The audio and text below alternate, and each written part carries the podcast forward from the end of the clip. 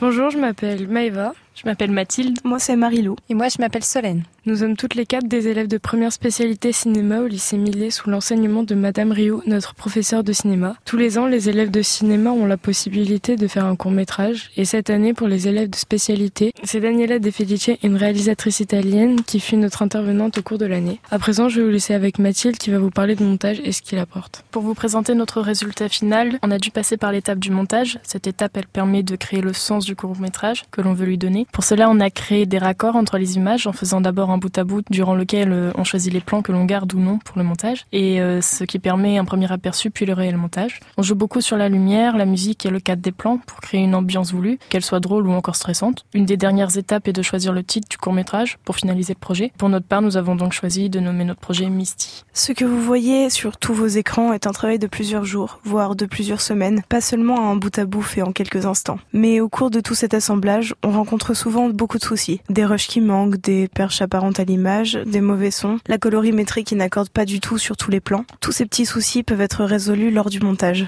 Cette étape est donc très importante. Donc chaque année, la totalité des films des secondes, des premières et des terminales de cinéma audiovisuel du lycée Millet sont diffusés au Palace. Cette année, cette diffusion aura lieu le 13 juin. Les films sont très diversifiés et tous les genres cinématographiques sont exploités. Thrillers, les drames, les comédies, etc. Bien évidemment, l'entrée est libre et gratuite pour tout le monde. Alors, venez nombreux